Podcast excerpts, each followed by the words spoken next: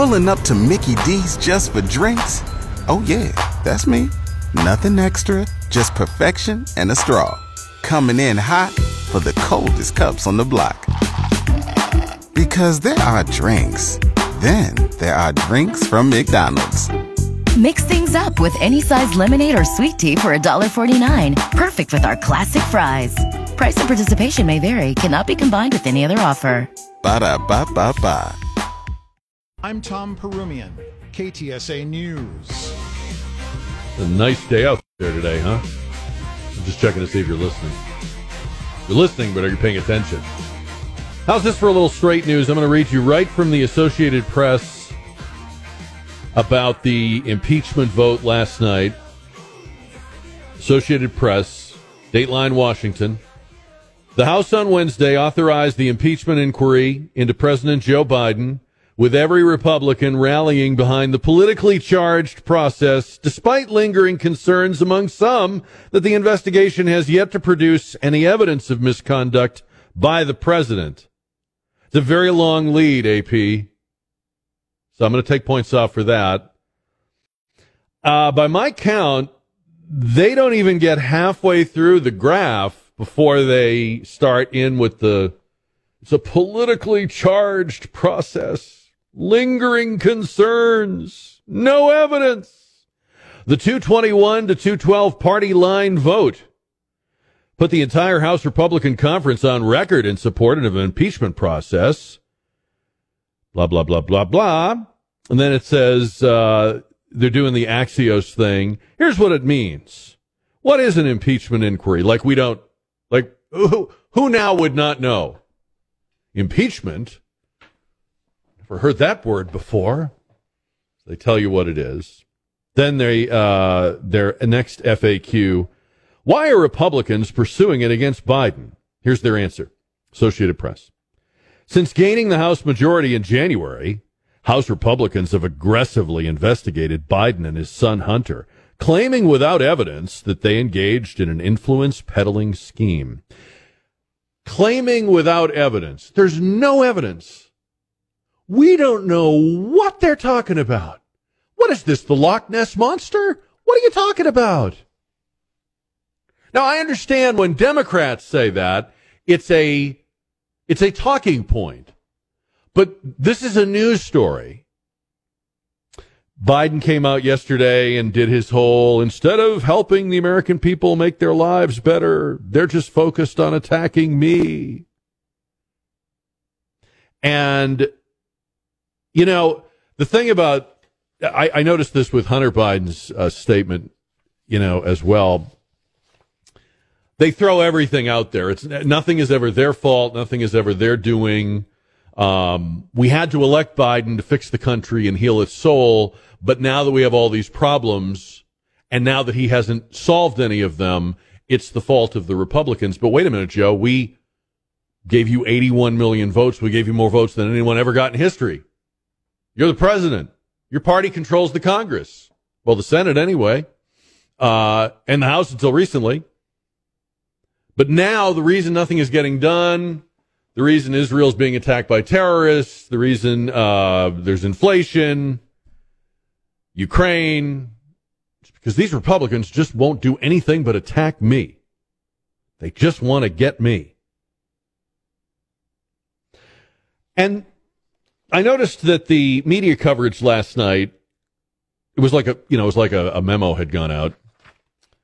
Uh, the, the main talking point was that, um, this vote to, and, and by the way, all they did was vote to initiate the process. It doesn't mean they're going to impeach him in the House, although they probably will it means that when it gets to the Senate, it will die in the Senate, as all recent impeachments have. But the theme last night was that this is revenge. That Republicans are only doing this to avenge Trump's impeachments. That they're trying to even the score. That they are motivated by a desire to return the favor. And I was listening to all this, and I had a thought, and you can tell me if I'm crazy or not. And my thought was, uh, so what if it is? So what if it is? I mean, I, I, I don't believe there is no evidence. We've discussed evidence. But what if they really are motivated by the fact that they just want to make him miserable? What if they really are motivated by the fact that they want to dirty him up the way their guy was dirtied up? I mean, you can say, well, that's not good for the country, but what they did wasn't good for the country. None of this is good for the country. And are you going to tell me that if these same people on MSNBC and CNN and ABC and NBC and the New York Times and Time and Washington Post, if if they were to uh, instead find out that Republicans decided not to go forward with impeachment because it wouldn't be good for the country or because there's been too much impeachment lately, are you going to tell me that they would have lauded that decision? That they would have they would have said what a, what an act of statesmanship or restraint? No. So I don't think this is why the Republicans are doing it. I mean, I think it's why some of them are doing it, but I don't think this is generally the thrust of it. There really is evidence that these people are crooked. There is no Biden family business. Okay. The business is selling access to him. They don't own real estate or banks or businesses or manufacturing. That their business is profiting off of his name. So they have like a brand and they're spinning off stock, if you will, in that brand. And it was valuable when he was VP, and it was valuable when he was out of office because he still had uh, access to the most powerful people in the country a name that would open a lot of doors, a name whose call would be taken all over the world. And then he got back into office, un, I, I would say probably unexpectedly to many of the people that bought the stock. I don't think they thought they were getting a, a future Biden presidency, but they did. That made the stock more valuable than it's ever been before. That's what they're selling. That's the business. I mean, even even the Girl Scouts have cookies. These people have nothing but influence peddling of one guy. His, you know, Biden's brother is a fat loser. His son is an arrogant drug addict. The family's a bunch of ne'er do wells. They, they'd be broke. They'd be doing a reality show on TLC if he wasn't in office. And we can all see that. But getting back to the Republicans, I don't know. Um, do pe- are people are people supposed to be upset that it's retribution? Or do you think maybe people are at the point where retribution sounds about right? You people did Russia, Russia, Russia for four years. You you dragged the country through an election that was conducted under conditions, rules, and bylaws we've never seen before. It yielded a result that strains credulity. 81 million votes, most votes ever by anyone for this guy who was in his basement? Corn Pop's friend? I mean, I would say that probably a lot of people think this is revenge. And figure that's about par for the course. By the way, somebody looked it up, and um, in our 234 years of history, Article 2, Section 4, which is the part of the Constitution that provides for impeachment of federal officers of the United States, because you can impeach presidents, vice presidents, uh, all civil officers in the executive branch. You can impeach judges. Um, it's been used a total of 21 times in the 234 years that we've been a country. So it isn't like rampant, but it is suddenly much more frequent. A person alive today, for example, has probably witnessed the vast majority, like 80% of the impeachments of presidents. You don't have to live 234 years for that. Has it lost any power or, or, or ability to shock people? I would say it has. Not sure when, but I noticed yesterday when they had the vote, we weren't, you didn't see the networks interrupting soap operas and, you know, game shows and it wasn't like cars were pulling over on the side of the road to, to absorb the news. In fact, the impeachment proceedings against Joe Biden have felt like they were coming on since when? I would say at least since the withdrawal from Afghanistan.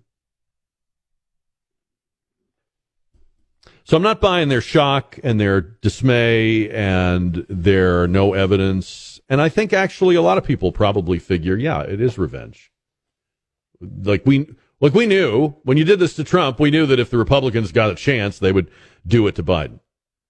Tell me what you think. 210 599 5555.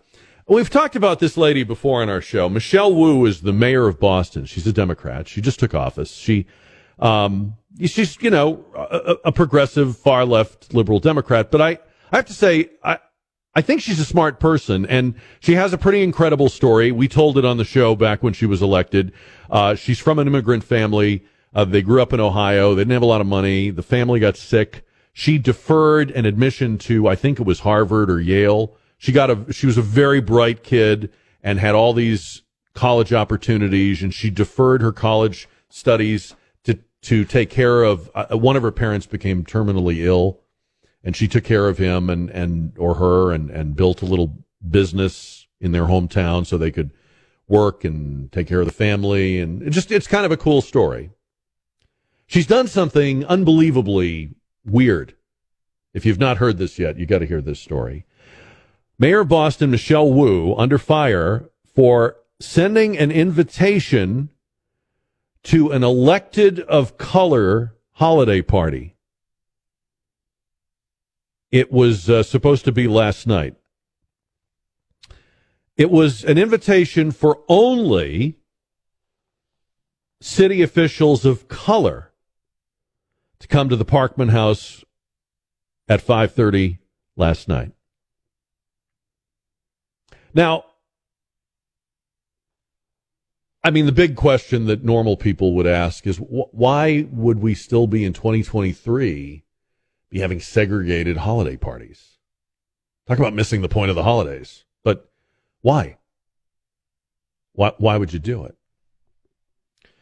So this hit the news and people went crazy and um, Michelle Wu's staff came out and said, "Oh, a terrible mistake has been made. Listen to this. This is my favorite part of the story. A terrible mistake has been made. Um, we did not mean that to go to any white staffers. you weren't supposed to know. So, so the, the, the scandal was white people got this email and we're like, what the heck is going on here? It's like, oh, we didn't mean to send that to you. That they think that's the mistake that they gave the email too wide a distribution. This email should not offend anyone, uh, but we're sorry for the confusion. Why not just invite everybody? It, it was for the city council and staff. Um, I don't know how many counselors there are in Boston, but you know, it was, it was, it was for, it was for her colleagues, but only her colleagues of color. And you think to yourself, I don't know if you know anything about Boston. Boston has a race problem. Boston has had maybe as much of a race problem as any any major city in the in, in the United States.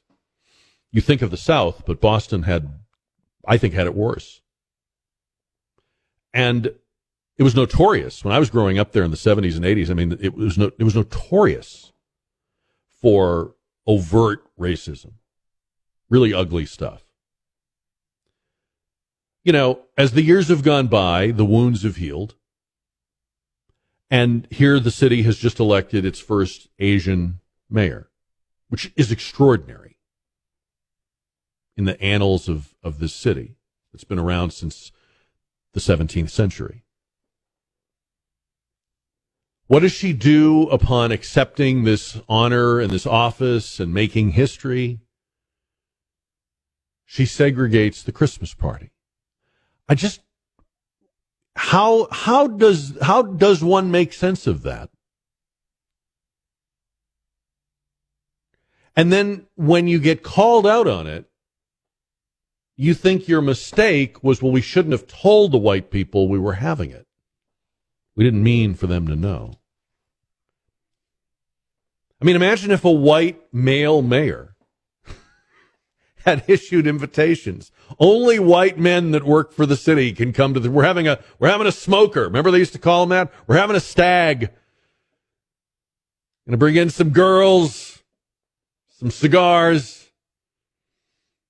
Only the white men can come to the, because that's, that's what it is. Here comes Santa Claus, here comes Santa Claus, riding down Santa Claus Lane. Blitzen, blitzen, all here's a reindeer pulling on a rein. Bells are ringing, children singing, all is merry and bright. Hang your stockings and say your prayers, cause Claus Imagine if, uh. I, I realize this would never happen, but just give me, let me just enjoy myself here for a minute. Imagine if, imagine if Mayor Nirenberg had a city council Christmas party, but only uh, Manny Pelaez and John Courage, well, and Marc Whyte, and he, he he would tell the broads on the council, "Yeah, you're not invited. We're just, just it's just it's just the it's just the men. It's just the white men." Um, I, I again, the the thing you would think a Michelle Wu would do is she take the L and and say, I don't I I don't know what I was thinking, or blame it on some underling. You know, I fired so and so. It was her idea, and of course, we all want everybody together under one roof, and everybody's invited. Happy holidays, everybody.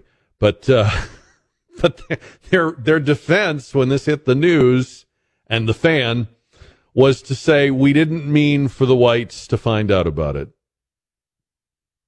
The whites weren't supposed to know. Wow. Okay. Can you feel the healing? Can you feel it? Can you feel the wounds healing? 210 599 5555. The, uh, the mantra on impeachment is no evidence, nothing. Okay. I, I get that you're going to say that, but I think there's a lot of evidence. Whether that evidence leads to impeachment or not, I don't know. There's a lot of evidence. I find it interesting that they think they can knock this down by suggesting it is revenge. Because in this moment that we're in in our history, I think people know it is. I think people figured there would be. So we'll talk about that too. Anyway, 210 599 5555 is also a new JR poll powered by River City Oral Surgery. Let me start with Jeff on the Jack Riccardi Show. Jeff, welcome to the show. Good afternoon.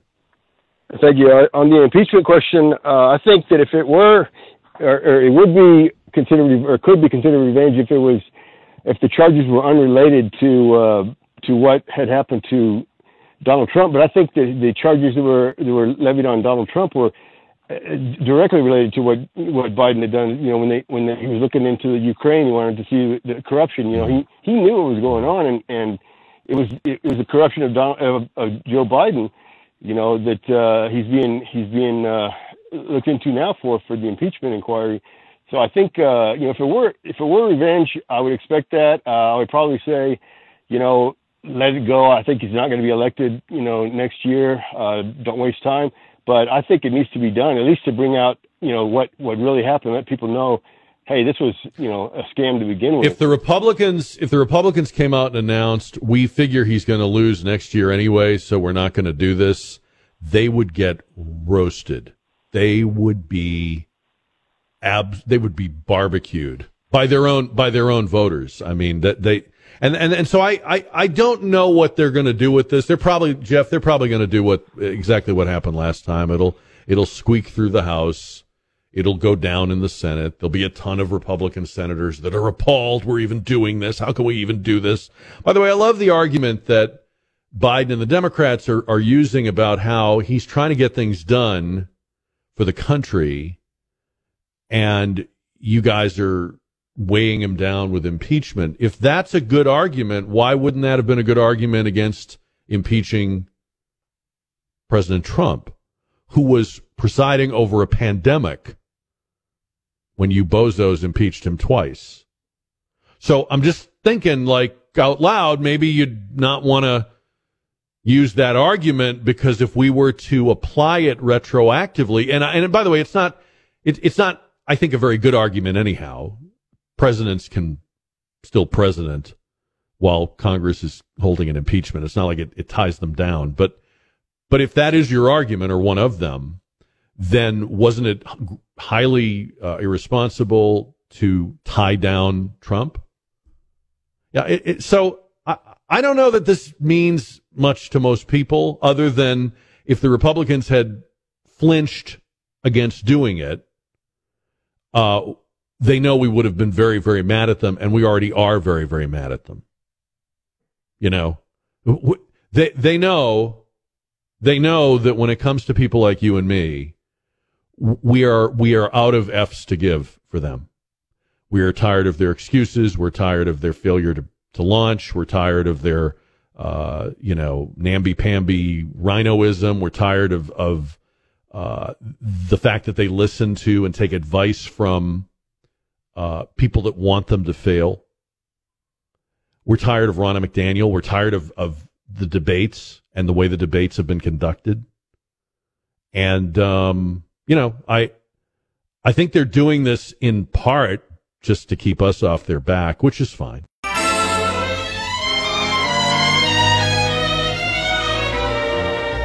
It's beginning to look a lot like Christmas everywhere you go. Take a look in the five and ten, glistening once again with candy canes and silver lanes aglow. It's beginning to look a lot like Christmas. There he is, Bing Crosby, another man not, not invited to the Christmas party. On the outside looking in. So uh, we're talking about the Boston mayor in hot water over uh, throwing a segregated electeds of color holiday party. Uh, and when outed, Mayor Michelle Wu's staff uh, said, sorry that we sent it to white staffers. I'm paraphrasing. They weren't supposed to know. We're, we, we're not sorry for having it. We're sorry that we showed our cards. By the way, somebody told me that um, I didn't know this that her husband, uh, Michelle Wu's husband, is a um, white guy. Uh, he is his name is Conor Pewarski. He's of Irish, Polish, and Italian extraction. And apparently he also will not be attending the party. Can't, can't go with his wife. Um, it's just, it, you know, I was saying to somebody earlier today, I, I almost think sometimes, and I'm not putting this on everybody. I don't think this of, of even most people, but there's a kind of person in whatever group, whether it's black, Hispanic, gay, name any group that has a history of not getting its fair shake at one time or at one place. There's a kind of person who festers on that and waits their turn and waits for the moment when they can take whatever pain or unfairness was inflicted on them and stick it to somebody else. I don't think that's a majority of any any group. I'm not I don't presume it about people. But there is a kind of person who thinks now that we've made it, they're going to feel our pain. We'll show them. And it feels good to them to do that. I mean, most people, when you throw a party, if you're having a party at your house, you hope people will come. You, the, the, the, the definition of success is people come to the party. I want the people I've asked to come. But there is a kind of person whose satisfaction, whose enjoyment is derived from knowing who's not there. from knowing that they have excluded this and this and this and this person. And and by the way, probably um, in that sense, you have to send it to everybody. You've got to make sure that the whites know they can't come. 210 599 5555. So we'll talk about that. Um, by the way, Boston is also one of the cities that is considering uh, granting uh, voting status to illegal immigrants in local elections. And there's a majority on the city council that has already initialed uh, that initiative. So that may happen. They talked about it last week on the council, and the mayor's for it. And this is something that's happening around the country where it's it's only for the local elections, but it essentially registers illegal immigrants to vote. Once they are in the system and voting in local elections, as far as I'm concerned, it's just a baby step to everything else. But keep that in mind as you think about this story. And Wayne is on the Jack Riccardi Show. Wayne, good afternoon. Hey, Jack, what's going on, buddy? Hey, Wayne. Hey, you know, uh, it's very interesting. I'm old enough to remember the Civil Civil Rights Act of 1964, and you know, as a country, we had made all kind of strides in a, in basically eliminating a lot of racism and stuff. But when they elected Obama, it was such a disappointment. I believe that man moved us back a hundred years. Yeah, I think he did move us back. I think he had an opportunity. Um, not only an opportunity, but do you remember how he kind of came onto the national scene, Wayne, before he ran for president? Do you remember he gave a speech when he was just a candidate for the Senate? Nobody knew who he was. Right. He gave that speech at the Democratic convention that nominated Kerry. And it was about how there shouldn't be white and black and red and blue. There should just be one America. And, you know, a lot of people who didn't know anything about his background or his politics looked at that and thought, well, we've been waiting our whole lives to hear a young black man say exactly that. Yes, absolutely. And but then he didn't do it, so and he, he clearly never believed it. Right, exactly. He he could have he could have moved us so far forward it would be unbelievable. I think to me, if now that you mention it, and I hadn't thought of this before, Barack Obama's presidency was kind of like Michelle Wu's Christmas party. it was, yes, it was, sir. you know, it was, a, it was an eight year, it was an eight year Christmas party. It was an eight year, it was eight years of taking out grievances and um, evening evening scores. That's that's a great great observation, Wayne. Thank you, thank you for the call. I want to play this for you because I think it's interesting. Uh, this is a lady named Teresa Haley. She's the president of the NAACP for Illinois, and this has gotten some controversy for her. Now, just as background, you know that Chicago is a sanctuary city and Chicago and Illinois are being hit hard by the relocation of illegal immigrants. And the relocation of illegal immigrants in our major American cities is not only a citywide problem, but it's a particular problem for anyone who was previously considered, you know, like vulnerable or on public aid. So this is where Teresa Haley's interest in this uh, comes from. She's She's angry, and a lot of black leaders in cities like Chicago and New York are angry about the sudden, not only the sudden resources and shifting of resources to these illegal immigrants, but that it takes away from things that were previously promised to or being done for uh, the black citizens who are actually American citizens in these cities. So, with that as a background, listen to uh, some videotaped comments uh, at a conference with the president of the NAACP, Teresa Haley. Listen to this, cut number two. Average 10 to 15,000 a day. So they're up to about 80,000 immigrants on the west side of Chicago and the south side, where they're dumping them off in parks, um, abandoned schools, and finding every apartment that they can find to put them in. People are even renting out abandoned buildings and allowing them to live up in there. That's inhumane because they don't have the sewage, the plumbing, the draining, But to get them off the streets, they're just housing them everywhere. And you have homeless folks who they didn't offer to put anywhere or provide a meal to. But once you agree to take that funding, that federal funding, they're bringing them to you. So Springfield, Peoria, Bloomington, Kankakee, the rest of us just get ready if you declared yourself to be a safe haven or a safe place for immigrants to come because they are shopping around and the busloads are coming and we're seeing families on the street and we're like, oh my God, we're not used to seeing families on the streets. But black people have been on the streets forever and ever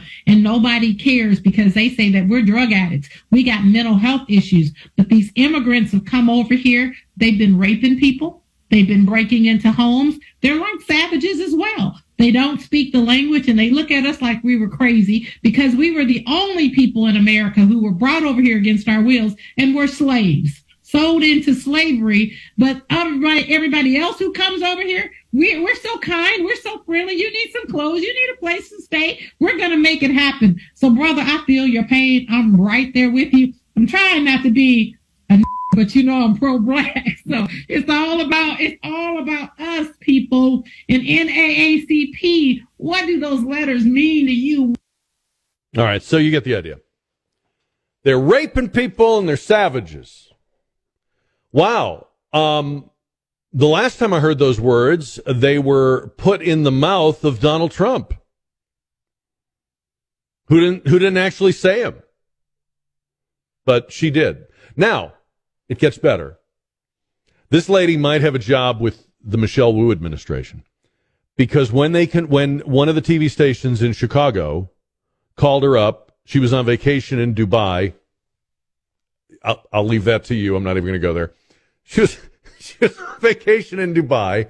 She, uh, they call her up. Uh, yeah, uh, this is Channel 7 News. Um, like to get your, uh, your comments. Uh, people are reacting to your uh, what you said.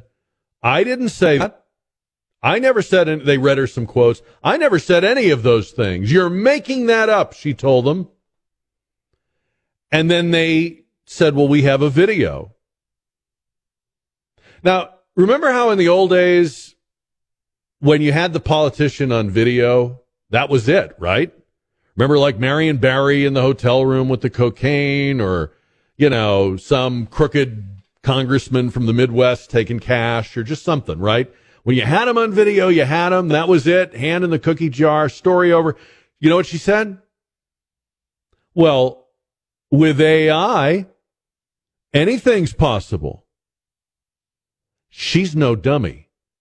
That's going to be the new defense. We're going to have politicians on video. We're going to have them doing all kinds of things to all kinds of people, right? And they're going to go oh, AI. That Elon Musk, that bastard. Yeah, I I don't know I don't know where you got this. It's not me. It's AI.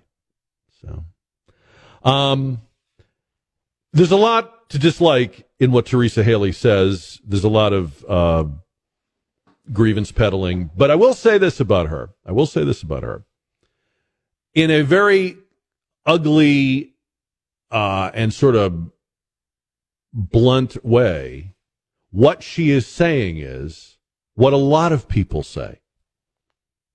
Why is it that our politicians today are in a bigger hurry to help people who just got here and have no legal status being here over the homeless veteran, over the guy that's been on the street for years or the family that's living in a car or whatever.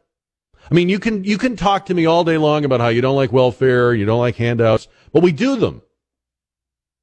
Shouldn't we, at least if we're doing them, be doing them for people who are here, who are our fellow Americans first? And whatever is left over, if you want to share that with others, then fine. But that's what she's, in, in her own way, that's what she's saying. And it's very interesting to hear somebody like the president of the Illinois chapter of the NAACP say that because she is right smack dab in the middle of the base of the politicians that are doing it. She's, she's not complaining about something being done by people she would have never supported or she's always opposed. She's complaining about the people she and her organization vote for and, and fund. Jingle bell, jingle bell, jingle bell rock. Jingle bells swing and jingle bells ring. Snowing and blowing up bushels of fun. Now the jingle hop has begun. Jingle bell. All right, coming up in about 10 minutes, we're going to go to our Court of Appeals on this show. The judge, Steve Hilbig, will join us. We got to talk a little impeachment. We got to talk a little Hunter, little this, little that, maybe even a little Michelle Wu. Uh, so, anyway, uh, he's on our show. You can join the show at 210 599 5555. And Roy is on the Jack Riccardi show. Hi, Roy. Hello, how are you today? Good, thank you, sir. Yeah, I wanted to say that uh, the citizens of Boston should have a tea party and impeach that Wu lady right away. And the idea about illegal aliens being in the country due to our birthright citizenship, those eight million to thirty million probably socialist voters after I'm sorry, Roy. I'm sorry you're you're breaking up on me, Roy. I apologize. I just I can't hear most of what you're saying, but um, I don't know. I, I don't know how unpopular what she did is in in that city because I mean they just elected her. Um, you got to remember that what we will look at here and go how outrageous in a blue Democratic run city probably makes all kinds of sense to them, but. But yeah, I mean, you're right. The the two political parties at this point, not just the Democrats, both parties, are like Jenga stacks. They're made up of groups of people with issues or demands or grievances or what have you. And both parties are balancing acts. Both parties are trying to keep the Jenga pile that is their base or their groups from toppling over. And I think what's happened with the Democrats is this sanctuary city thing combined with Biden's open borders has is is about to topple their Jenga stack. This is one too many groups for them to appease. All of a sudden, people they thought they had locked away and happy and and and locked down. I don't mean locked away, but like locked down, like black voters, Hispanic voters. All of a sudden, they're very unhappy and they don't like the accommodation of illegal immigrants in their community and they don't like being told to wait in line behind them and they don't like the the crime and the other issues that's associated with those sanctuary cities and, and the democrats are are all of a sudden realizing they've made their stack too tall or too wobbly we'll see what happens we're we're about to find out right Well, we're going to start this hour with uh, a good guest we always love having back on the show he is the former Bexar County district attorney and retired judge and uh, longtime uh, panelist on Gang of Four, uh, Steve Hilbig. Judge, welcome back. Merry Christmas. Welcome to the show. Well, Merry Christmas to you. Thank you for the kind words, and I always am happy to be on the show. Thank you. And I hope you will still feel that way after being on today. Try not to ruin that. And, and you, I said you as well by my answers, but go ahead. um, so I'm going to start with one that's sort of uh, big picture. Uh, we were talking about the House improving the impeachment inquiry yesterday, and the you know predictable talking points from both sides in the wake of that vote. And the Democrat talking points basically are that uh, this is revenge for the Trump impeachments combined with tarnishing and um, interfering with the ongoing work the president's doing on behalf of the American people. Um, as somebody that's been in politics and been in law and and you know long time observer of all this, uh, how do you kind of is that the best they could come up with? Is that is that a very good response to this? Oh, and they also said, I guess the other talking point would be there is no evidence that anything wrong has happened. Well, and you got to throw in Hunter's assertion that they're trying to kill him. Right. Well, yeah. We'll get to Hunter in a minute, but I'm talking right now about the, the mainly about the, yeah, the you know others. process of impeaching President Biden. Yeah, I, I think because the uh, we'll say the mainstream media uh, tends to protect the Democratic talking points, uh, that yeah, I mean, it doesn't have to be any better than that because people will hear that mantra repeated hour after hour on TV, and gosh, it must be true. It's on TV, and, and of course, I think if they could figure out a way to hypnotize people and make them forget about all what they did when President Trump was in office, the two impeachments and so forth. Uh, you know, they would probably wish they could do that, but they can't. But I think that the media is going to help them with that, and of course, any person with, uh, I hate to say half a brain, but would understand, well, come on now, what did y'all do to, to uh, President Trump, and aren't y'all being a little hypocritical? Uh, but I guess some people think that's a prerequisite to politics. That you, to be in politics, you got to be a hypocrite. Is it a problem for Republicans if people think, yeah, probably is revenge? Uh, yeah, to a degree, because then they don't look at the facts and and so that's why I I think it's a smart move. In terms of, I don't think there's enough there to do impeachment. I think impeachment is a waste of time. But gathering evidence that you can then put out and say, well, here's all the things that he's done uh, with poor judgment at the very least, and, and perhaps mm-hmm. criminally uh, with Hunter. Uh, I think that's smart to do, and I think that uh, Speaker Johnson got a victory when he got all the Republicans to still, uh, stay along with this. I think they were initially thinking that two might defect on him, but apparently everyone stayed with him. So I, I it's a victory it's a if you can move. get all the Republicans to agree what day of the week it is right now. Yeah, that's what. So that's why it is a good victory for him. But but what about the know, idea again, that if you use the word impeachment and then you don't produce, you're saying you think it's okay if it doesn't lead to impeachment, but aren't you aren't you opening yourself up if you use the word and then you don't deliver material that is impeachment level? Well, again, that's why I think you hear impeachment inquiry, impeachment inquiry, impeachment inquiry. Uh, they could say impeachment, impeachment investigation, but I think in, inquiry sounds like a little less of an investigation. Uh, and no, I don't think just because you do an inquiry that you're you are bound to do the impeachment because if you don't have the votes in the Senate, what's the what's the point? And to to a degree, I think that just by doing the impeachment and not and knowing that you couldn't get it past the Senate in, in terms of conviction, then to me that looks like a little more of revenge. If you're out there gathering facts, it's hard to say, well, you're being vengeful by gathering facts. I think okay. that's a harder sell to make. The New York Times got caught editing Hunter Biden's statement outside the Capitol uh, yesterday uh, when he showed up but didn't go in and, and, give testimony. He said, we, we played some of it on the show uh, yesterday.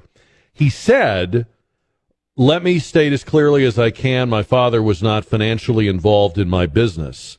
The New York Times printed, Let me state as clearly as I can my father was not involved in my business it's it's a constant moving, and then they put financially back in in a later uh, uh, update on their website. It's a constant moving of the goalposts, right?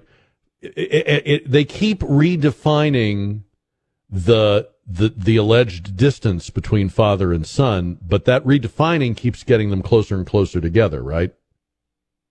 Yes, and and of course the New York Times what they did was going back to our earlier uh, part of the conversation is about again when people continue to realize and, and the mainstream media proves that they can't be trusted then hopefully their idea about oh this is just revenge and so forth will have less and less uh, weight to it because they do stupid things like this. I mean, there there were certainly enough other sources that had the word financial in in Hunter's statement it just makes the New York Times, you know, have egg on its face. And to the question you asked, of course, they keep saying, "Oh, it's almost like that Maxwell Smart um, TV show way back." Oh, in yeah. Well, would you believe this? You know, yes. I say this. No, well, that can't be true. Well, would you believe this? And and I think no. that's what they're doing here. And and it, I think again, it shows that they have no credibility, except to the people who say, "Well, I'm going to believe whatever the if you will, the Democrat Party is putting out or the president's putting out. Uh, let me. I'm going to try to move through a few things here really quickly so we can cover sure. everything with you. And I appreciate the time. We're talking with uh, retired judge and former Bexar DA Steve Hilbig on KTSA. Uh, this morning, the judge in the um, election interference case against Trump Chutkan or Chutkan, I guess is her name, uh, paused the case until the Supreme Court decides the question of Trump's presidential immunity. What is your view? What is your thumbnail sketch view of his immunity claim? It, it's going to be a tough one because there, you know, there's no existing law that clearly says that. Uh, there is existing law that says that he is immune from civil liability, but there's nothing on the criminal side. In fact, there's nothing that I think specifically states uh, that he uh, should not be indicted or president cannot be indicted while in office.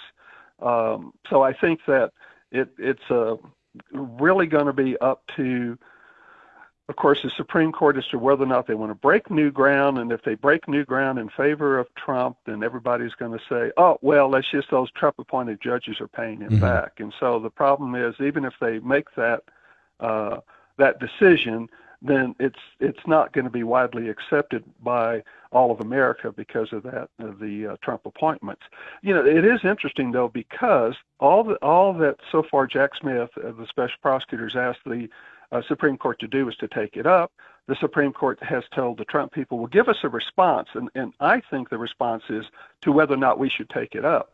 They can they can decide not to grant that expedited hearing on it, let it go through the appellate court. Now, if they do that, then I'm wondering is the judge now stuck saying, okay, well, I've decided to postpone everything to hear from the Supreme Court.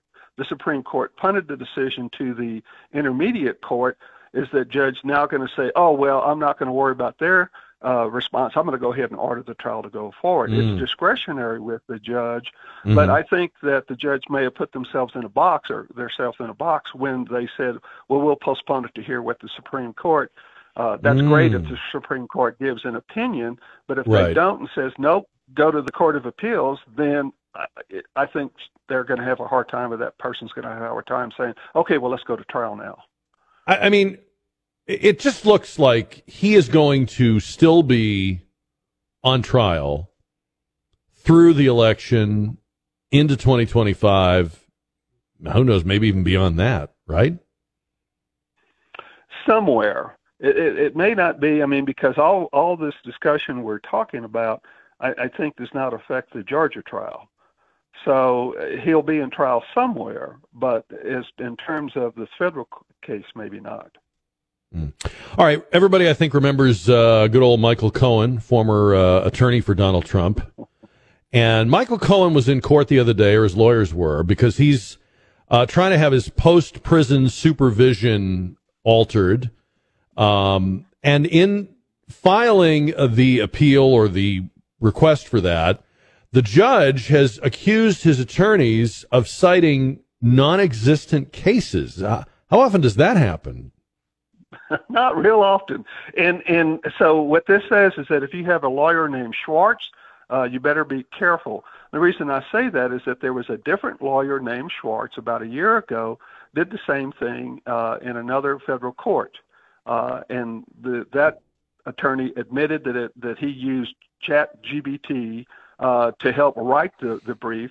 There were, I think, three false false uh, or completely made up cases in that case and there, that attorney was fined. Actually, there were two attorneys, and they were each fined five thousand dollars by the district judge uh, for for turning that in.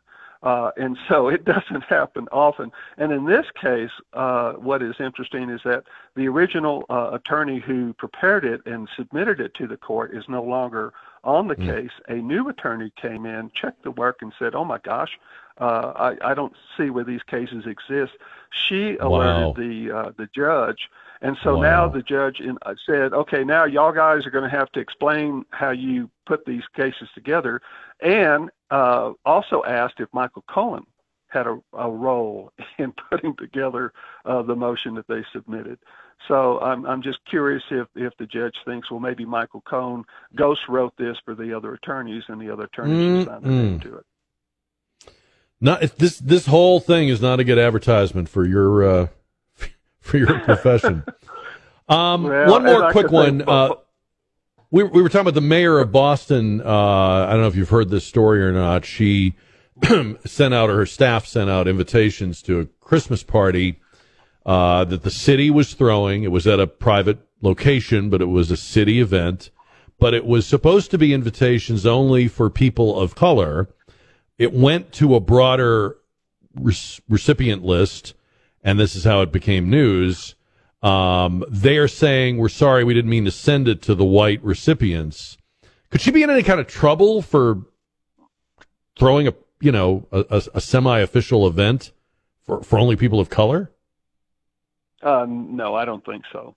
Uh, in, in in my research, and I had to do it quickly, it, it was unclear if it was a quote unquote uh, official event or a a loose organization. Uh, the I forget the name of it, but they, you know, in essence, like we have National Association of Latino Elected Officials, Mhm. and you know, if it was an organization like that. But that when you have those showing- things, or if you have a you know an, an alliance of LGBTQ people, I mean, not every attendee is LGBTQ, and and no one thinks they have to be. No, I, I just think again it shows poor judgment on her part. If she says, "I want to have a, a party and just invite these these uh, six other elected officials or five other elected officials," you know, she has a right to do that. Uh, I- again, if you're using uh, city funds to do that, then I'd question, boy, that that's really stupid. Maybe you ought to reimburse the the city for those funds. But it, it just kind of shows uh, again how divided we've become. I mean, we have the San Antonio Police Officers Association, the Hispanic Police Officers Association, the Black Police Officers Association. Same thing with with the attorneys associations, the Hispanic San Antonio or Bexar County Hispanic attorneys, and that. Uh, and, and you know, to one and you could say, okay, well, i- i- if you're more comfortable with those, if of your same ethnic group, well, then that's up to you. But I will tell you, those other groups that I mentioned, when they have parties and everything, they always invite everybody. Right, And- and right. so Uh, that's that that's a big difference. part Yeah, yeah, Yeah, That's a yeah, huge. That's yeah. a huge. I, I've belonged to things that were you know ethnically based or industrially based, but but you usually kind of crave the inclusion of or the widening out of your base to other people. Um, I, I guess we can conclude that Michelle Wu is not dreaming of a white Christmas. That's what someone said. And, and just real quick, on a little more serious note, in terms of if you want other people to understand your positions or your concerns or that, Yeah. but then the best way to do it is have a dialogue. And what better way to dialogue over, you know, a cup of joy, right? break bread together. Judge, uh, to you and Sylvia and, and your family and uh, everybody at the farm, uh, Merry Christmas if we don't talk again before then. And thanks for the time today. We appreciate it. Well, Jack, as always, thank you, and you have a Merry Christmas and all your family. Thank you. Thank you. A friend of mine sent me a picture of um, a really nice wristwatch. And for younger listeners, um, that's how we used to tell time. Um, anyway, I love watches. I wear watches all the time. I have a couple of nice watches. And, and he sent me this picture of this watch. And he said the company that he work, I won't name the company, but he works for a, a company that he's been with for 10 years. And they gave him a watch. And which is nice, right? And is pretty rare now, I think, isn't it? When I was a kid, you would hear about, you know, your grandpa got a gold watch because he worked for the such and such company for 50 years or 40 years or whatever. Uh, companies used to give a watch upon retirement. They also used to give a pension upon retirement. Uh, they used to give various kinds of recognition for longevity of service. Of course, longevity of service itself is kind of disappearing. People jump around more, move around, and companies don't retain employees as long, nor do I think. I, I guess our our culture just doesn't really value like staying in one place or whatever. It's it's, and I'm not judging. I mean, it's fine if you move around and you try out different things and you make career changes. That's fine. But I was thinking about it because I wonder how many people still get a Christmas bonus. Do you still get a Christmas bonus? Do they tell you, oh, end of the year, something in your paycheck? Does your company do a Christmas party? And I don't mean like, here's some cupcakes in the break room. I mean like you and your spouse are invited, get dressed up, come to a nice place, Christmas party. Uh, does anybody get both? I, I would be shocked if there's anybody out there still doing both. Christmas party and Christmas bonus. So let's just talk about this. And I want to, if you will, if you would, wouldn't mind sharing with me, does your company do a Christmas bonus or a company party or both or neither? That's today's River City Oral Surgery JR poll. Phone lines open. We're going to talk about it. Snow is snowing and the wind it is blowing, but I can weather the storm. What do I care how much it may storm? I've got my love to keep me warm. San Antonio's news talk station 550 1071 KTSA. Does your company do a Christmas party, a Christmas bonus, both or neither? Today's JR poll powered by River City Oral Surgery, and Paul is on the radio. Paul, good afternoon, sir.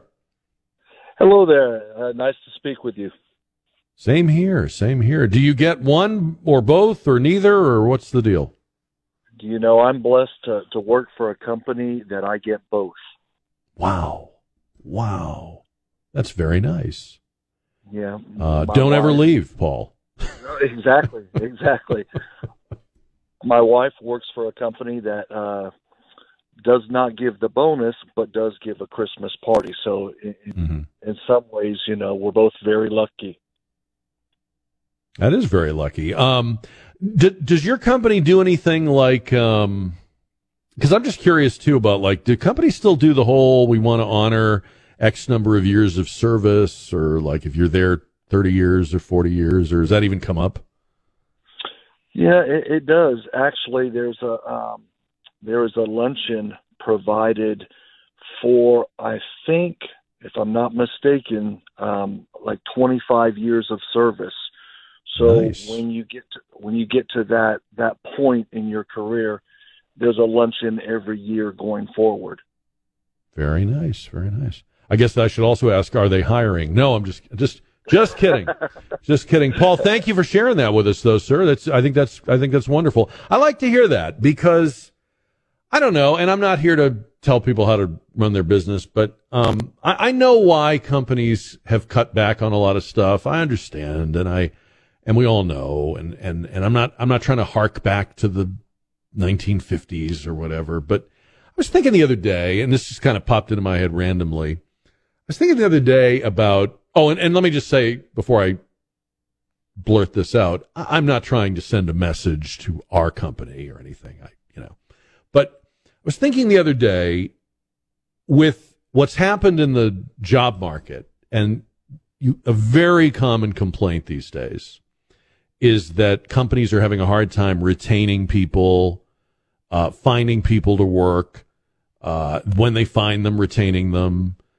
Th- their best people jump, you know, ship because there's a, a couple of bucks more somewhere else, or they get poached by competitors or whatever. I hear this a lot. And again, I'm no expert, but maybe we've over cleared the decks. Like maybe it's time to get back to a little more um, showing the love because not that not that people will stay at a subpar situation or work for peanuts because you give them a party, but I just think maybe it's time to restore some of the stuff that the consultants and the gurus and the cost cutters said we didn't need, and that they were. It's not part of the modern workforce, and we don't need. You know, I, any thoughts on that? I mean, I it, like the the thing about giving people recognition and honoring years of service. Yeah, for some people that wouldn't matter. Like my dad was that way. He he could care less. He didn't even go to the dinner when they when they told him he was eligible for it. He didn't want to. But there are other people for whom that would mean a lot. And maybe you'd be able to keep them. And maybe other people seeing you honor that person would realize, hey, maybe I want to stay here. Or maybe this these are good people to work for or work with. Uh, I don't know. I I- I feel like we've overdone it with the stripping away all the the perks. 210 599 5555. All right. Does your company do a party, a bonus, both, or neither? And Michael is next. Hello, Michael. I can you hear me? I can now. Does your company do one or both, or what's the deal? Well, I have th- Okay, I think we're having a little problem with Michael's line. Uh, let me try. Here's another Michael on KTSA. Michael, are you there? Yes, I'm here. I heard the other Michael. Like, is that me or not? this time it's really you. So, does your company do either a Yeah. party or a bonus for Christmas? they do both. Like the other caller said, you know, I'm blessed to be working for a good company, and uh, you know, and they also give plaques, you know, for the ten years. You know, giving out Yeah. a couple of my employees that I manage. You know, they've been there five Huh. years already. They, they announce it at the Christmas parties. So Does that kind of stuff matter to you? I mean, do you does that does that mean anything to you? Me personally, yes, I think so. You know, and uh, you know, a lot of employees they don't they'll say to each other that they might not like it, but you know, when they talk to one another, and then the other people tell me, that, you know, they, start bragging about it, but they won't tell the management. Yeah. I, I think it does. I, I guess you have to kind of pretend to be cool about it. Like, you know, you have to, especially when you're with your coworkers, you have to kind of play it off like, uh, you know, big deal or whatever. But yeah, maybe, maybe like in private, it kind of makes people feel good, you know? Yeah. Yep. And there's something to be said for that. Uh, Michael, thanks for the call. Appreciate your call. Um, how you make people feel m- matters, you know? And if you think about the investment of having the party or giving them a watch, um, it might actually be a really good trade off. Like for, for what you're investing, the kind of loyalty you might build up, the kind of, I don't know, warmth you might build up or, or camaraderie you might build up. Because we have gotten to the point in this economy where people, and you see, you're seeing more, you're seeing more work strikes and labor, you know, labor uh, organizers, and you're seeing the workplace become a little bit of a battlefield, right? People are fighting over whether they'll come back to the office or work remotely. People are fighting over uh, insurance benefits and cutting medical, and uh, my company doesn't do dental anymore, and you know, there's there, there's some there's some angst out there, and again, like I said before, there's also this issue of having trouble hiring people or retaining people, and it's really hard for small businesses because I, I know I have several friends and associates who run small businesses. They will hire and train someone, and then lose him or her to a competitor who's bigger and can pay a couple of bucks more. And, you know, no hard feelings. We understand why people do it, but now they're stuck with having to go back to the drawing board again. Maybe it's time to, to start thinking about other ways you can make people feel valued and feel part of what you do besides just what you pay them per hour. And maybe there was a reason why companies for decades and decades gave the watches and did the recognition and threw a nice Christmas party for you and your spouse to come and have a night out, get a babysitter, dude it up a little bit. You know, we tore a lot of fences down without understanding why they were put up. We tore down a lot of practices and traditions before we understood that they actually had more value than we thought. I'm, I'm, I'm just throwing that out there. You tell me what you think. Maybe, maybe you think that's crazy or that's not the case. 210 599 5555. Does your company do a Christmas bonus, a Christmas party, both, or neither? Let's see. Joseph is next on the radio. Hi, Joseph. Okay, nope. Let's try David. David, you're on the radio. Yes, sir. Yeah. Hi, Jack. Nice to talk to you. Same here. So, Uh, does your our company do either one of those? Uh, we we do a version of all three, Jack. Our our employees uh, they they get a bonus. Uh, we have a Christmas luncheon uh, that we cater for the employees, and then uh, they take the managers out uh, for a nice steak dinner. We'll be we'll be going to Kirby Steakhouse Mm, uh, and very nice. rent out the room in the back, and the spouses are coming. So very blessed to to work there. Would you, if they, if they discontinued those things, would that matter to you? Um, I mean, I'm kind of on the uh, downhill slide, Jack. I've been there 33 years, so it, it it it would disappoint me, but I wouldn't quit over it. Right, right. but uh, uh, I, I I sure hope they continue to do it, and I, I don't I don't see that, but you, you never know, you know what can happen. So. Do you think those things have value? Oh, absolutely. And you, you also mentioned uh, tenure bonus. Our company does that too. Uh, they give you know a hundred dollars a year. So at five years you get five hundred, and at ten years you get a thousand, and so on. So Very nice, very nice, David. Thank you, thank you for the call, and, and don't think of it as going downhill. Think of it as wrapping up. Right, you're taking the victory lap. Right.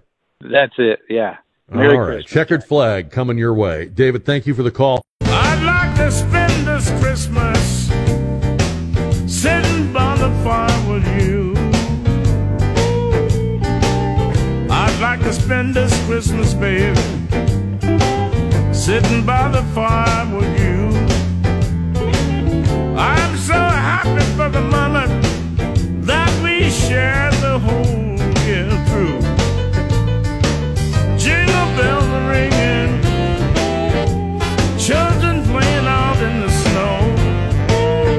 will uh, kick off the weekend tomorrow on this show with the dish in our six o'clock hour. We'll be talking restaurants you can praise or zing. Your most recent restaurant experience. Does your does your company take you out to a restaurant for a Christmas party or a holiday party, end of the year party, winter party, whatever they got to call it to get it past HR? Uh, do, you, do you get a party? Do you get a bonus? Do you get both? Do you get neither? Uh, 210 599 5555. We're hearing from a lot of people who are getting a lot of uh, perks. So uh, maybe they're not uh, disappearing as fast as I thought they were. Uh, Marshall is on the radio. Hi, Marshall.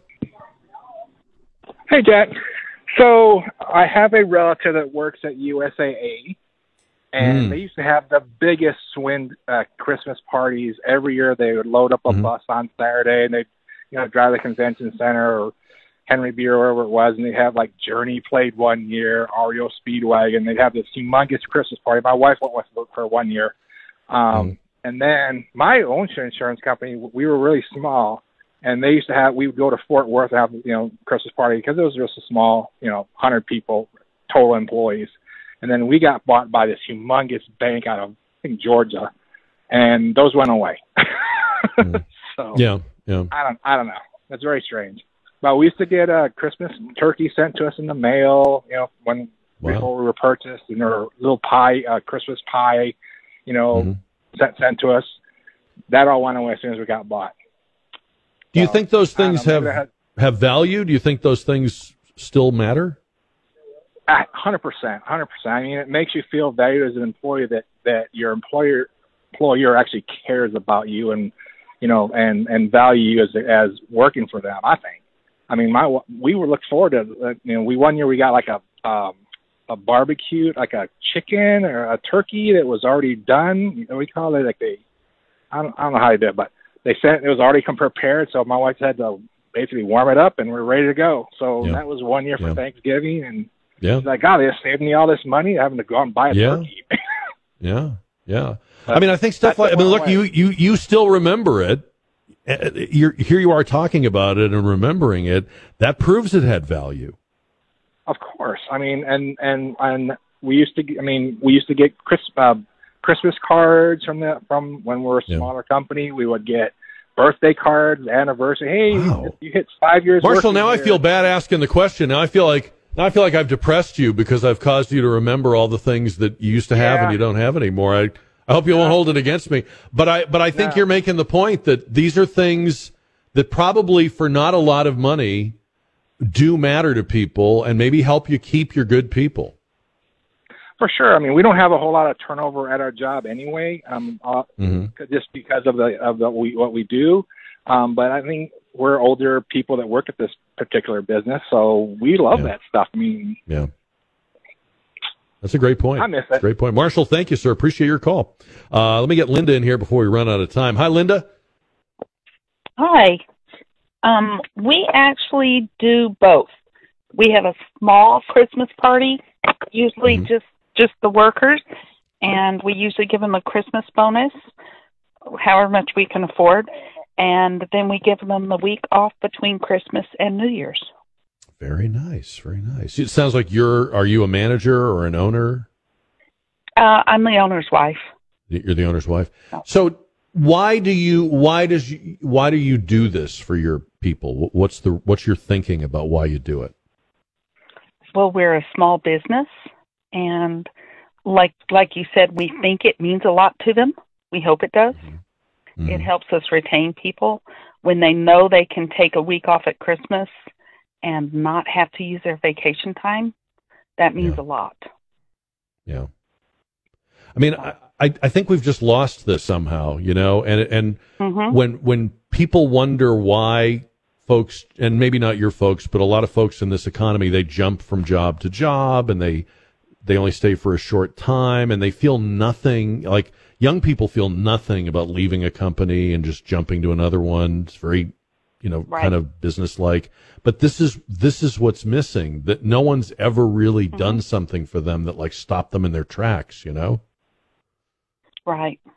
Yeah. And, we have uh, people coming back years later sometimes. Really? You know, Uh, that's that that's impressive. too. That sure does. You're doing it right, Linda. Well, thank you for the call. I appreciate hearing from you and everybody that called in on this. And you can continue to vote in the JR poll. It's at ktsa.com. You can also always uh, hit the Jack Chat line. Uh, the Jack Chat line's always open 210 599 5550. I feel like the uh, poll question today might have depressed some people. Um, not the people that called in, they seemed very happy, but like if you were listening to that and you worked somewhere where they, you know, don't do squat, these people calling into Jack's show. I get a party and I get a check and I get a turkey and I get a.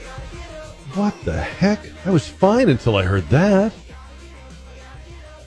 I did. I did. You know what they used to do? I can say this now because it was a previous owner. I couldn't have talked about this at one time, Don Cooper, or we both would have been on the uh, unemployment line. But remember, we had the owner. Uh, I think it was one or two owners ago of the radio station. Remember when they would give actual paychecks? Mm-hmm. Now everything's direct deposit, but when you would get an actual paycheck and they would Mm-hmm. staple to the paycheck. you already know. I already know where you're going. yep. They would staple to the paycheck. I'm not making this up. A a coupon. Mm-hmm. Not a gift certificate. Mm-mm. Like this is you could spend this on whatever. Mm-hmm. It was a coupon for like if you bought a a Denny's breakfast, you'd get you know a buck off or something. Right. I feel like if you're going to do that, if that's your plan, don't do anything. Just give them the pay, give them the damn paycheck. don't. That's worse than nothing. There's such a thing as worse than nothing. A coupon is worse than nothing. Well, the insult basically is you had to spend money just to get a few cents extra for something. Plus, I don't uh, know. There was something about like it was always like Denny's or McDonald's. They were like it was like they were telling you, "We know that we're paying you so bad that this is where you're going." Right? I think Like, we're- we, we know this is where you're eating anyway. So here, It's like a you if you bought a burger, you get a free small fry, not not the large, but the small fry. I would say though that probably. I mean, I lo- I loved our callers, and we'll see how the poll results turn out. But probably for most companies, the the history goes something like this. It- probably the best stuff was in the past. The, whether it was Christmas parties or um, catered events at the office, but but either way, and then like the bonuses or the bonus structure or whatever, and then probably over the years, and you know, I'm thinking of like the movie Office Space. Remember those two guys in Office Space, the the consultants that come in and they're like, "Tell us about what you do," and um, that was that that movie was a classic. Uh, came out in the late '90s. That movie's a classic because it is true, because it it hits close to home, and um, basically, at this point, I think a lot of companies or managers or consultants or whatever believe that they have streamlined. You know, they've they've they've cut the fat and they've uh, you know simplified, streamlined the operation, and we're not doing that stuff. Plus, there's the whole war against Chris. We don't want to say Christmas. We got to say winter party or what the hell ever. But uh, I, I feel like eventually they're going to come around to realizing, hey, maybe the stuff that our predecessors did that we thought was extraneous and goofy and old fashioned, maybe that was helping them keep people. And we're having a hell of a time keeping people. Hmm. Maybe they were onto something there. Just saying. Well, the one caller that um, yeah. was, was probably the most depressing is the one. Yeah, sure, we're getting a bonus and a party, and then to Yeah. add insult to to the whole thing, yeah, we, we're also Yeah. given a week off as well. Hmm. Well, she was she was the wife of the owner. They were giving that to their people. Yeah, that was nice.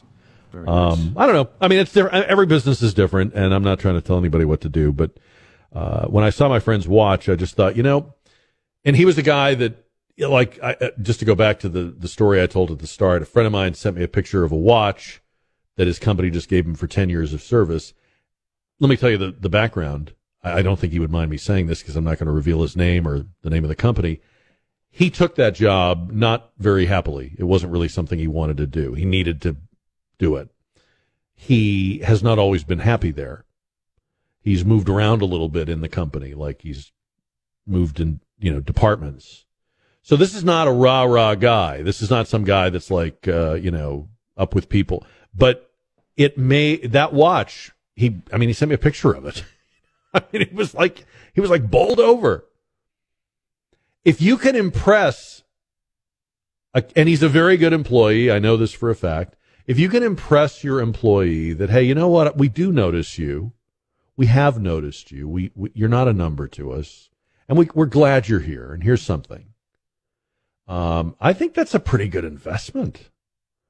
You could you could spend a lot more money on HR BS and workshops and those you know team building retreats and all that other baloney that nobody wants to go to, or you could just do something that gives people the warm fuzzies.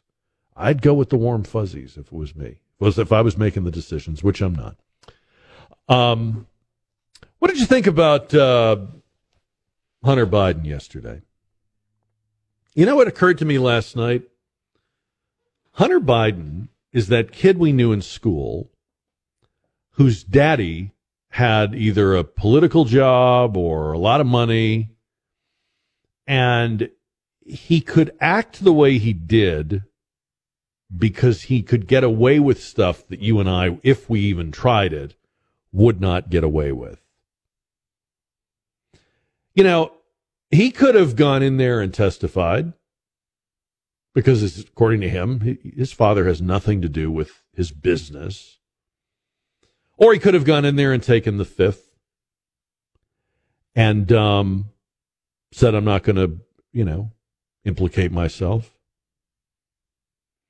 When he stood outside the Capitol and said, uh, in, in response to the question, Where's Hunter? I'm here. I'm ready. I noticed not a single news organization or article made note of the fact that he said, I'm here and I'm ready but he took no questions. I mean, ready for what? Ready to be cocky, ready to be arrogant. He is that kid. He's the kid whose dad owns the biggest business in town, or the family has the biggest house in town. And the stuff that you would get in trouble with, the penny ante stuff we all do when you're young, he knew he'd never get touched for. I suspect that's how he grew up. If you think about Joe Biden's very long political career, and, and I, I think that's who he now is. And um, it may work. I mean, look, like you heard Steve Hilbig say last hour, at the end of the day, they're not going to impeach Biden. Biden will be removed from office by either the voters next November or his health. not by the impeachment. And Hunter, well, Hunter has gotten away with it. It's not a question of will Hunter get away with it. Statutes of limitation are expiring as we speak. Legal experts who've looked at this case cannot make sense of the of the uh, government's management of it at all. Even even people that would be sympathetic to Democrats who are uh, lawyers and analysts look at this and they go, "We don't we don't know what they're doing." So all that IRS whistleblower evidence, all the the bank uh, records and the suspicious transaction notices and what have you, all of it, he's getting away with it because he's the kid that always got away with it.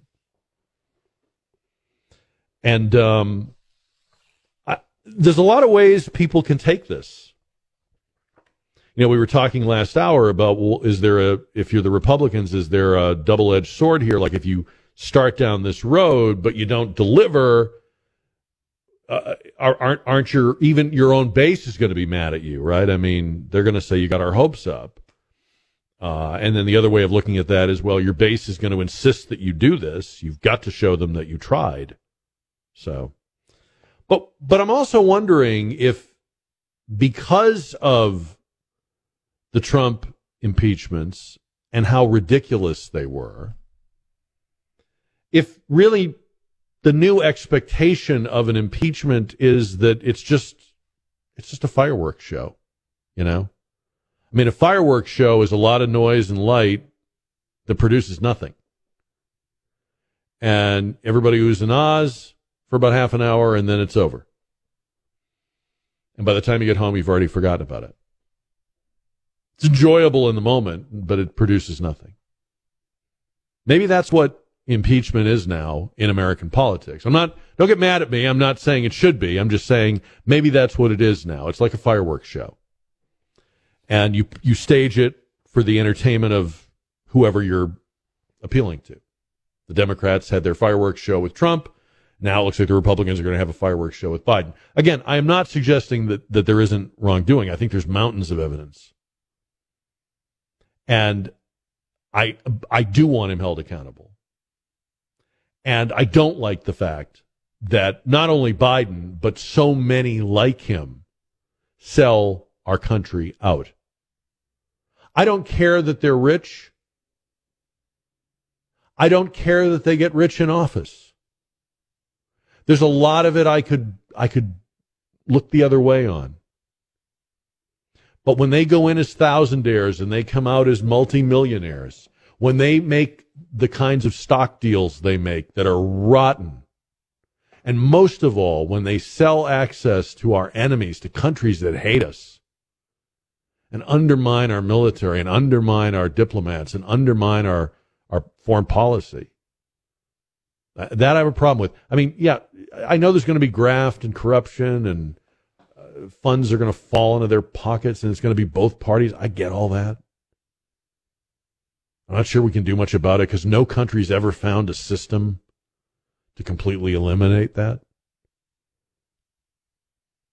But the smirk on this kid's face, it's, it's grating on me, you know?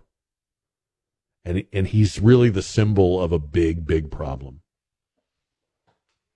And of course, to cap it off, the cherry on top of the sundae, they keep referring to what he does as a business, which every single person right now who actually works or owns a business or built a business or invented something.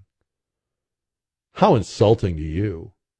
You call what this guy does a business. Mele Kalikimaka is a thing to say on a bright Hawaiian Christmas day. That's the island greeting that we send to you from the land where palm trees sway. Here we know that Christmas will be green and bright, the sun to shine by day and all the stars at night. Mele Kalikimaka is a wise way to say Merry Christmas to you. When I was a kid, I thought he was saying, because I hear this song all the time, you know, I thought he was saying it was a wives' way of saying Merry Christmas. that your wife would say Mele Kalikimaka. Yeah, it's Hawaii's way. Apparently, it was hard of hearing as a kid too. Didn't just start recently. Jack Riccardi. By the way, if you've uh, ever heard it before and wondered will it happen again, our annual worst Christmas song of all time show is this coming Tuesday night in the six o'clock hour. And you're saying, well, Jack, it's it's the worst Christmas song. Why an hour? We have to get you ready for it. It's like when you're having a you know a surgical procedure, right? You you get out of the car, you park the car, you walk in. They don't just start operating on you there at the front desk. They prep you. We prep you for this song. Is that right, Don? I mean, we. Well, it's a fair can't warning. take it just you all know, at once. They need mhm. a little setup. Yeah, it's it's kind of like uh, if there's a, a tornado somewhere, and it's coming into your city. There you go. You have warnings. You have warning. We work up to Mhm. it. So you We're going to work up to it, or work down to it, maybe as the case may be. Uh, so that'll be Tuesday in our six o'clock hour. Um, if you think this is the worst radio show you've ever heard, that hour could be the worst hour you've ever heard. It's breaking news. Um, the the uh, staff for the mayor of Boston, Michelle Wu, is apologizing tonight, taking heat for sending out an invitation to a Christmas party. Well, first of all, it was a holiday party because if it had been a Christmas party, good grief, we'd have to have a national conversation.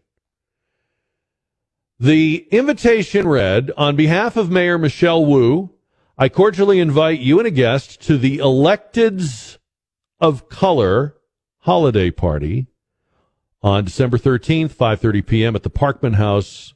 It's a very nice, very very nice place in Boston. Uh, please let us know if you plan to attend and if you have any dietary restrictions. Uh, the email was apologized for within minutes, but not because it was racially exclusive. Instead, because it had inadvertently been sent to, uh, I guess, electeds of white. By the way, electeds is not a word and shouldn't be a word. You can't even say it. Electeds. Electeds of color. So basically, we want to have a holiday party. We want only people of color, and we don't consider white a color. We want we want everybody there, but but the Anglo's, the Whiteys, the Wasps. Who needs them? They're no fun anyway. They can't dance. Their music stinks. They apologized, but they apologized for sending it out to everybody instead of only the electeds of color. Um, is this progress? Is this like we, you know, we made it and we're here, and now you got to deal with us? I was saying earlier, I, I do believe there are people who think that when you get to the top of the mountain, part of the fun is lording it over the people that aren't there, looking down on people below you. You know, there's a, I forget how it goes exactly, but there's an old saying about lifeboats. There are people that get into the lifeboat and then turn and reach out to help the next person behind them into the lifeboat too. And then there are other people who pull up the ropes and go, we've got enough people in this lifeboat, stay out. And I don't know who we have more of, but this is that thinking that now that I've made it, screw you. And she is supposed to have, uh, uh, her people have said, um, by the way, we were going to have other parties and we were going to have more inclusive parties. And I'm not, look, she's probably not a horrible person, Michelle Wu. She has a great life story. Seems like a smart person. She did go to Harvard, so she's trying to overcome that. But I, I guess what I and I and I understand, I do that there are people that are getting their comeuppance and you know all that, but um, I guess we should just be honest about it.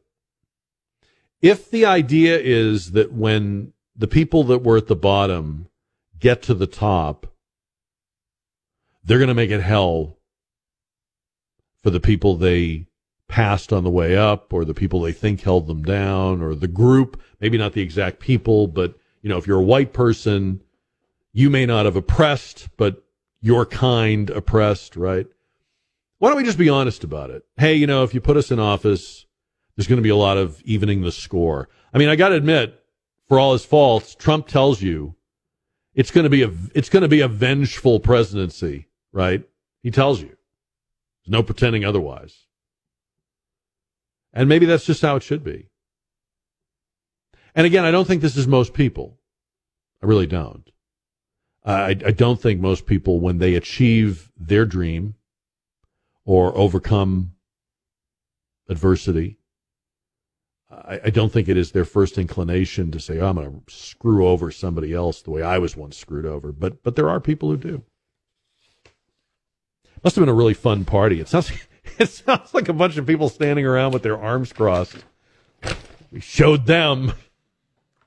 Let's, let's stand here with our drinks and think about the people that aren't here. Wonder what they're doing right now. I mean, it misses the entire point. It really does. But then again, maybe we went wrong when we stopped calling it a Christmas party. You ever think about that? Like when you when you go from Christmas party to holiday party, from Merry Christmas to Happy Holidays, and now we we can't even say that. Now we're saying it's it's a winter party. It's an end of year celebration. It's a winter, uh, you know, winter event.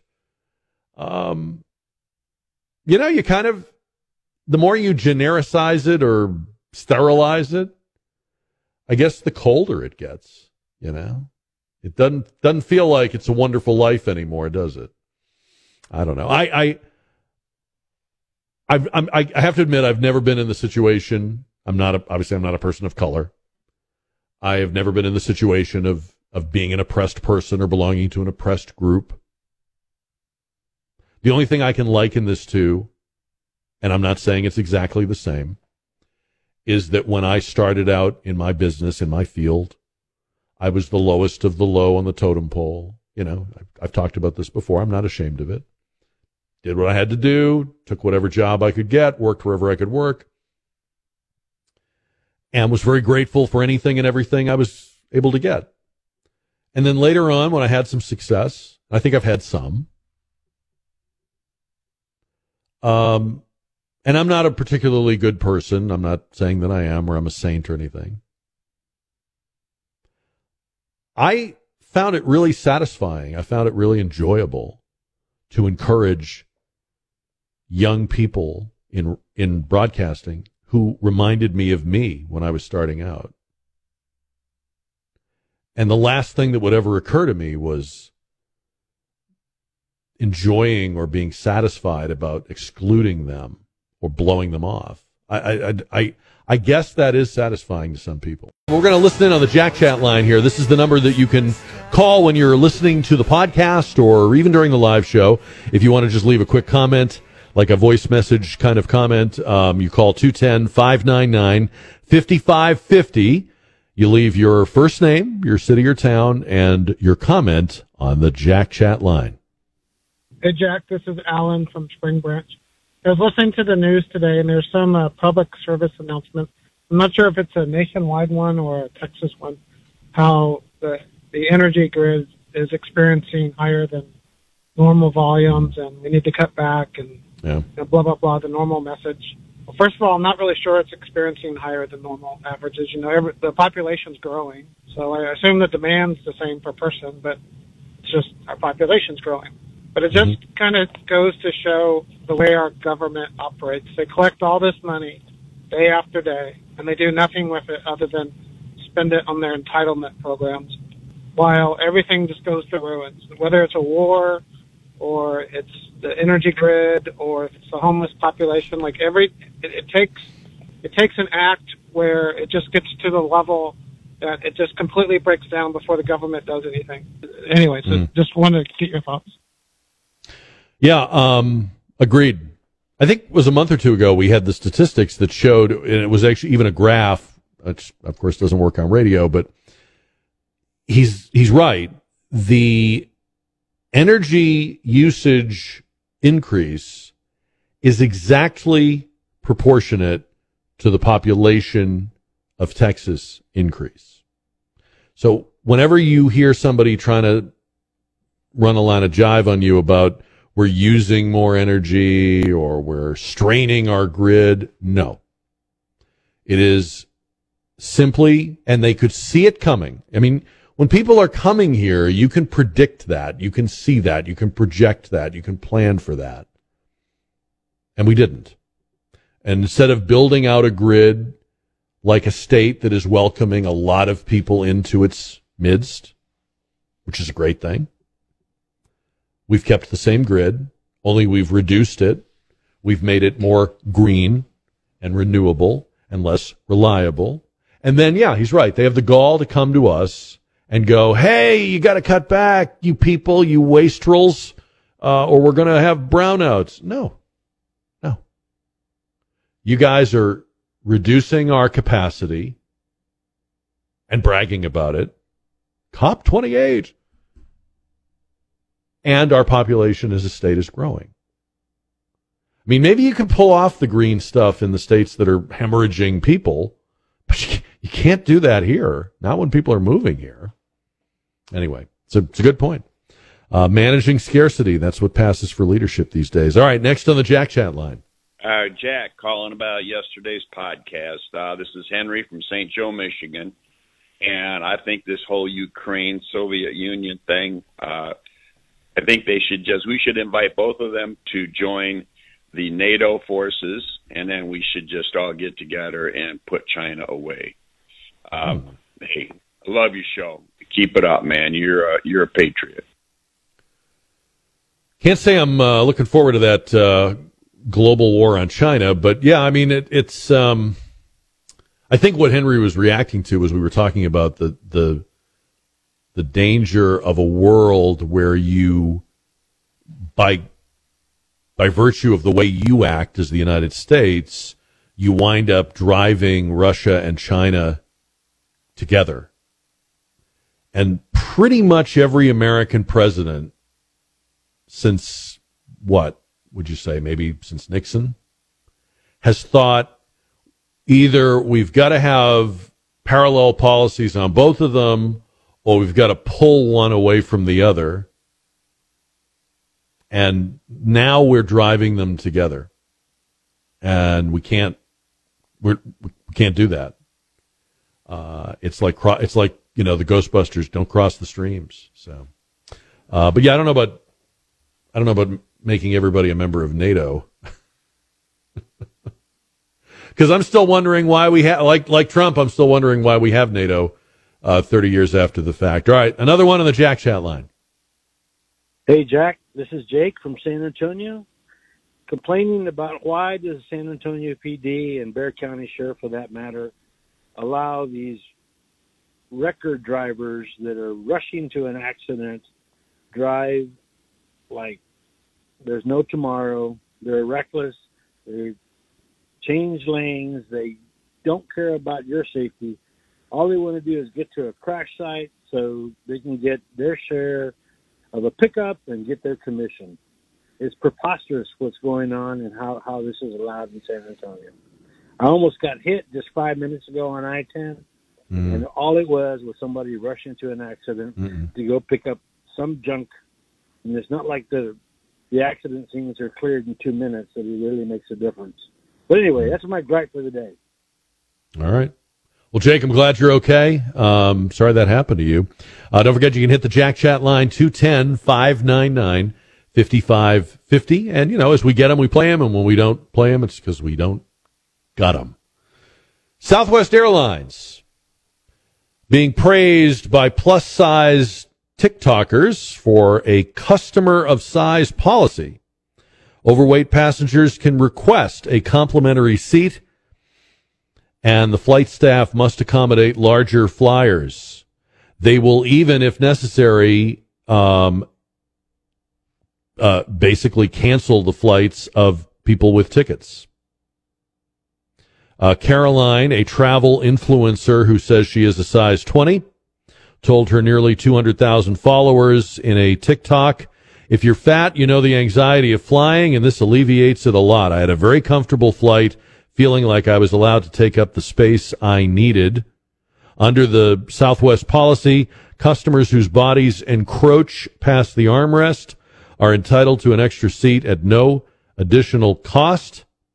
Passengers have the option of purchasing just one seat and then discussing their seating needs with the customer service agent at the departure gate. The flight team will then look at the seating arrangements, which are not predetermined on Southwest flights, and potentially move other passengers around for the unplanned accommodation. Hmm. So I had not heard about that. That seems like a major change. I understand uh, looking at this from the standpoint of the plus size traveler, but I wonder how it would feel to have your flight canceled. You're you're ready to go, and they tell you, "Oh, you're gonna have to take a later flight because we're giving your seat, which you already had ticketed. We're giving your seat to somebody who needed another seat."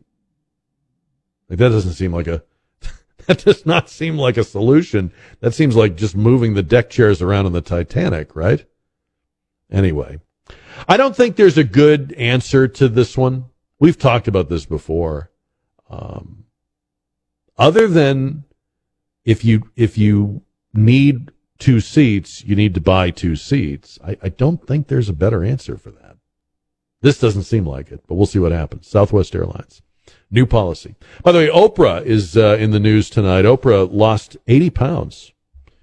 And she, um, didn't she lose weight before? I think she lost a bunch of weight one other time, didn't she?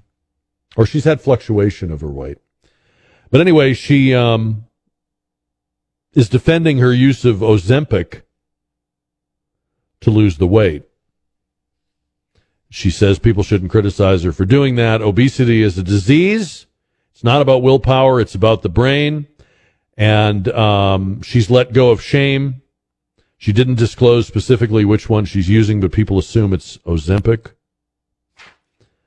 I, I wish her well as, somebody else who's lost weight. I, I, I do wish her well. I always think when I hear people lose it this way that I wonder if it will take. Like I wonder if they can keep it off. I, I I'm not an expert. I'm not giving any advice, medical or otherwise. I, I think you have to put in the work to keep it off. And I feel like if you don't, you won't. So I hope I'm wrong and I hope she keeps it off.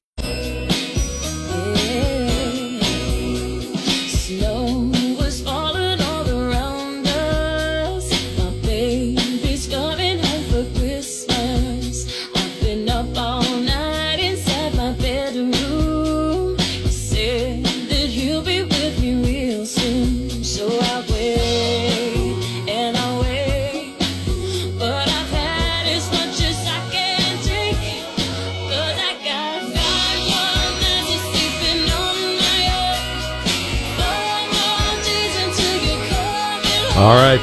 On the JR poll, powered by River City Oral Surgery, does your company do a Christmas bonus, a Christmas party, both, or neither?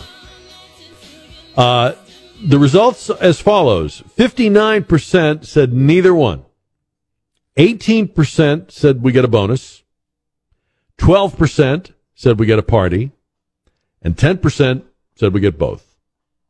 And we'll have a new JR poll question tomorrow when we get started here at 4 live on the radio. You can also find the JR poll anytime at ktsa.com, uh, where you can also find this show as an on demand podcast. Whole episode podcasts are uh, available for you to listen wherever and whenever you want. Just go to ktsa.com, pull down the on demand menu, or look for the Jack Riccardi Show podcast in the places you like to get your other podcasts. I was reading that. Um, there's a Dorito flavored um, liquor,